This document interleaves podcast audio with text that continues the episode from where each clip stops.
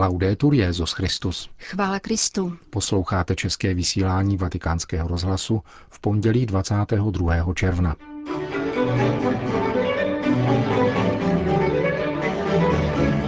Druhý den pastorační návštěvy papeže Františka měl na pořadu dva body. Nejprve římský biskup navštívil chrám Valdenské církve a poté v turínském arcibiskupství přijal svoje vzdálené příbuzné. Večer kolem 19. hodiny se papež vrátil do Vatikánu.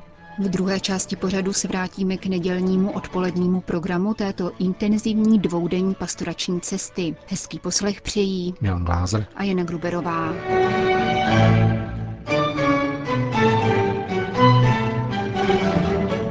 V pondělí dopoledne uskutečnil papež historickou návštěvu chrámu evangelické valdenské církve v Turíně.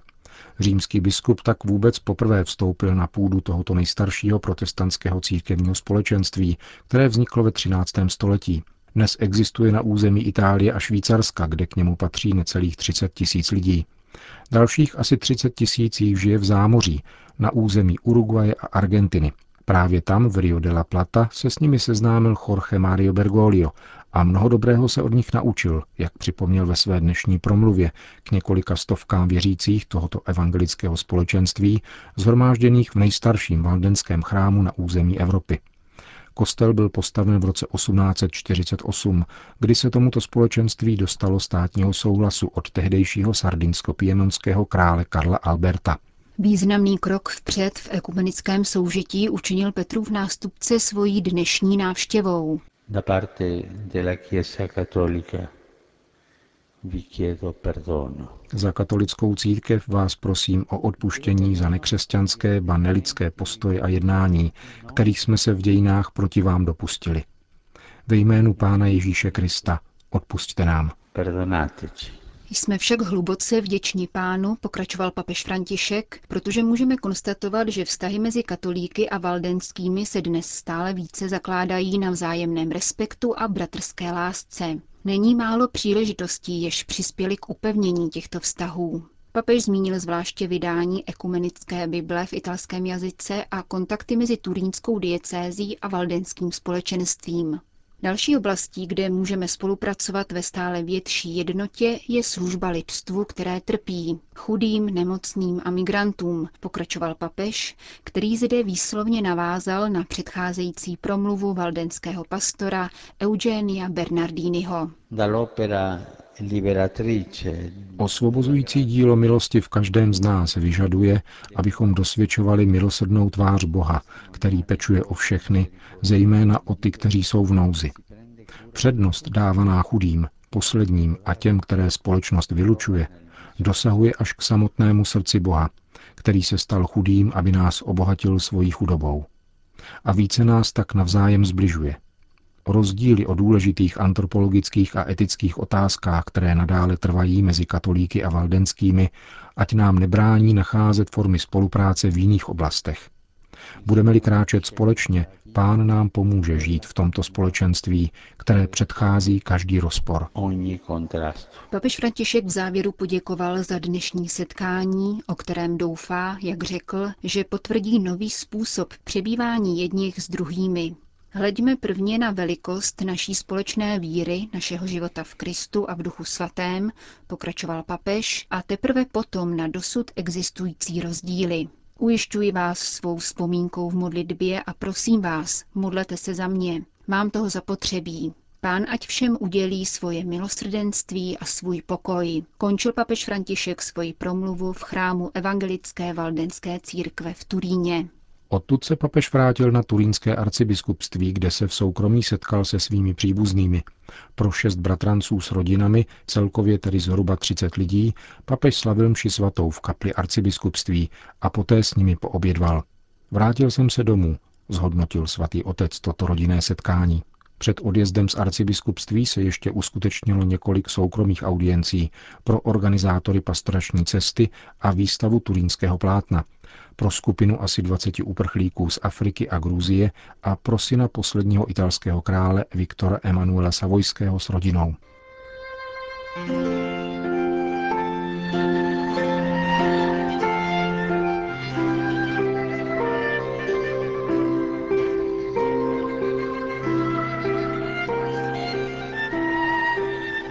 Nedělní odpolední program pastorační cesty papež František zahájil v bazilice Pany Marie Pomocnice, kde pozdravil salesiánskou rodinu. Jeho spontánní a obsáhlou promluvu vám přiblížíme v úterním vysílání. Z baziliky Pany Marie Pomocnice se svatý otec vydal do malého domu božské prozřetelnosti, ve kterém sídlí charitní dílo svatého Josefa Benedikta Kotolenga, založené ve 30.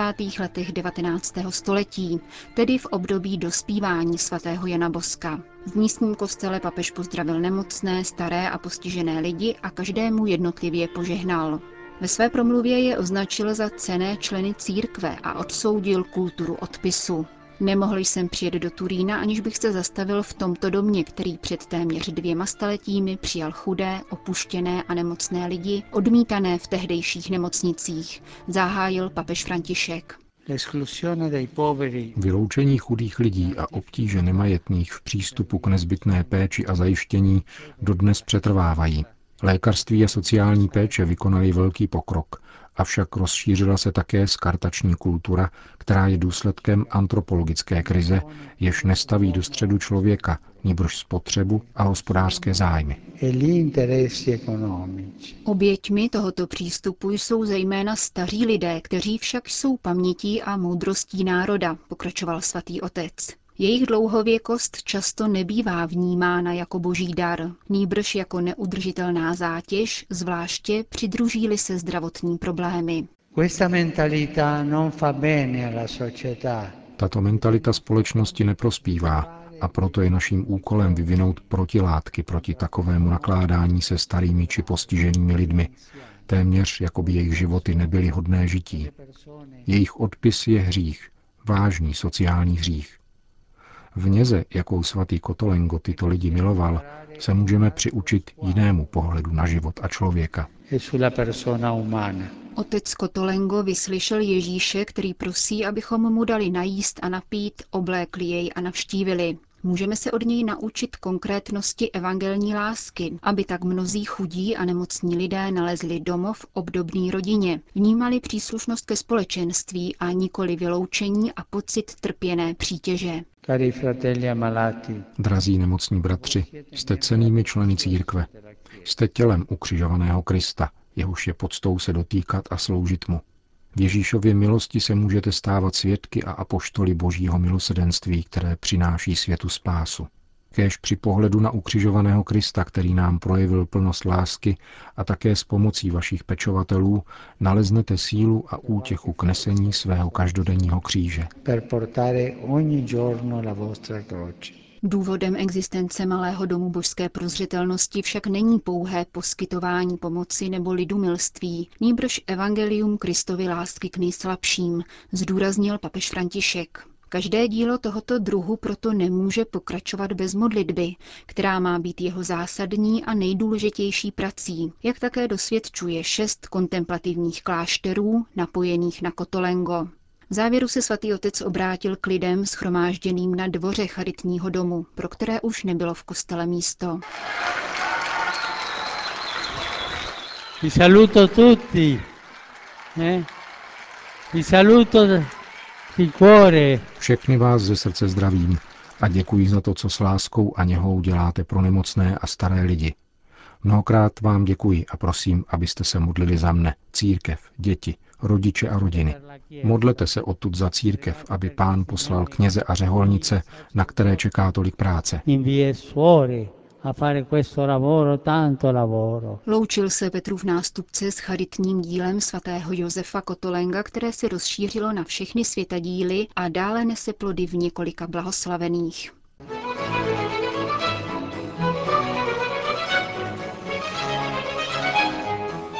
Cestou na Turínské náměstí Piazza Vittorio, kde v sobotu večer na papeže čekali mladí lidé, se římský biskup neplánovaně zastavil v historickém jádru města, kde navštívil kostel svaté Terezie z Avily.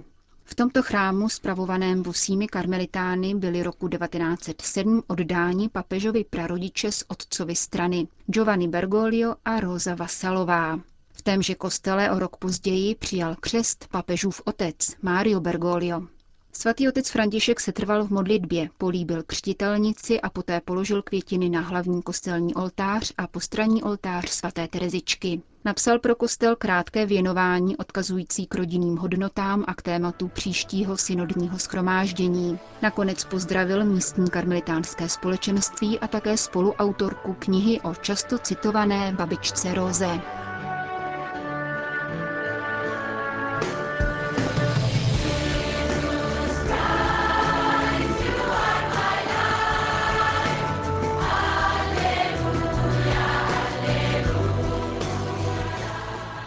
První den pastorační cesty do Turína uzavřelo setkání s mladými lidmi, kteří se dostavili v 90 tisícovém počtu. Papež ve spontánní odpovědi na trojici otázek vyzval k tomu, aby mládež svou lásku prožívala v čistotě a tak se bránila hedonismu. Vzorem mohou být slova jiného turínského rodáka, blahoslaveného Pier Giorgia Frasátyho. Žít nikoli živořit. Jsem smutný z mladých lidí, kteří jdou ve 20 do penze. Příliš brzy zestárli.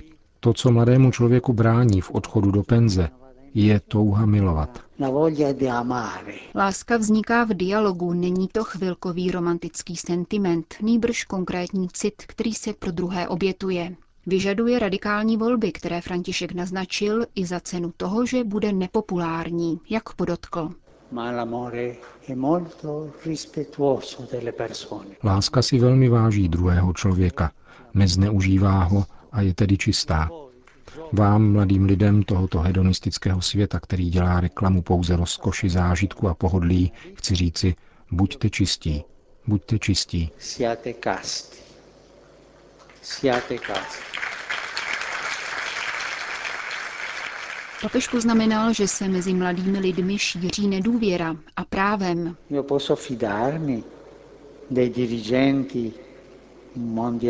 Mohu důvěřovat představitelům tohoto světa, když dám ve volbách hlas nějakému kandidátovi, vím, že nezavede mou zemi do války.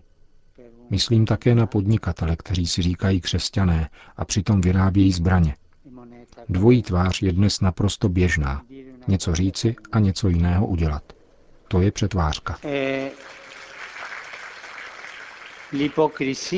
Přetvářka však v dějinách vždy existovala a pouze v minulém století má lhostejnost velkých mocností na svědomí miliony životů. Papež poukázal na arménskou tragédii Shoah stalinské gulagy.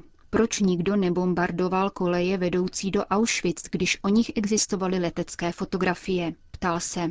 Existuje jediná konkrétní reakce na pochopitelnou nedůvěru vůči tomuto světu.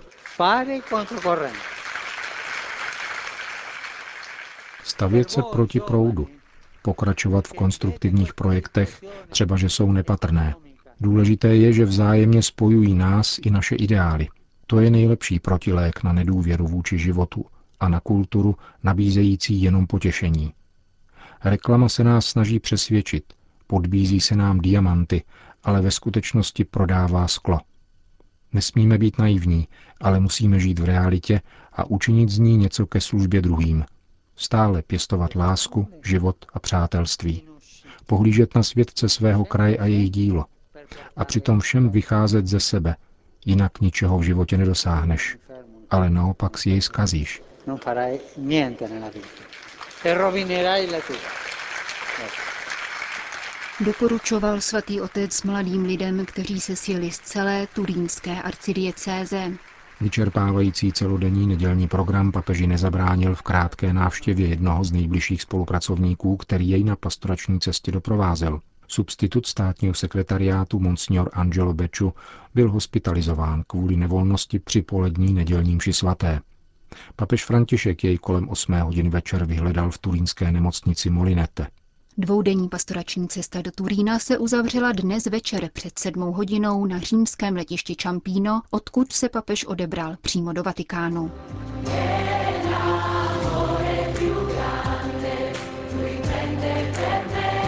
Končíme české vysílání vatikánského rozhlasu. Chvála Kristu. Laudetur Jezus Christus.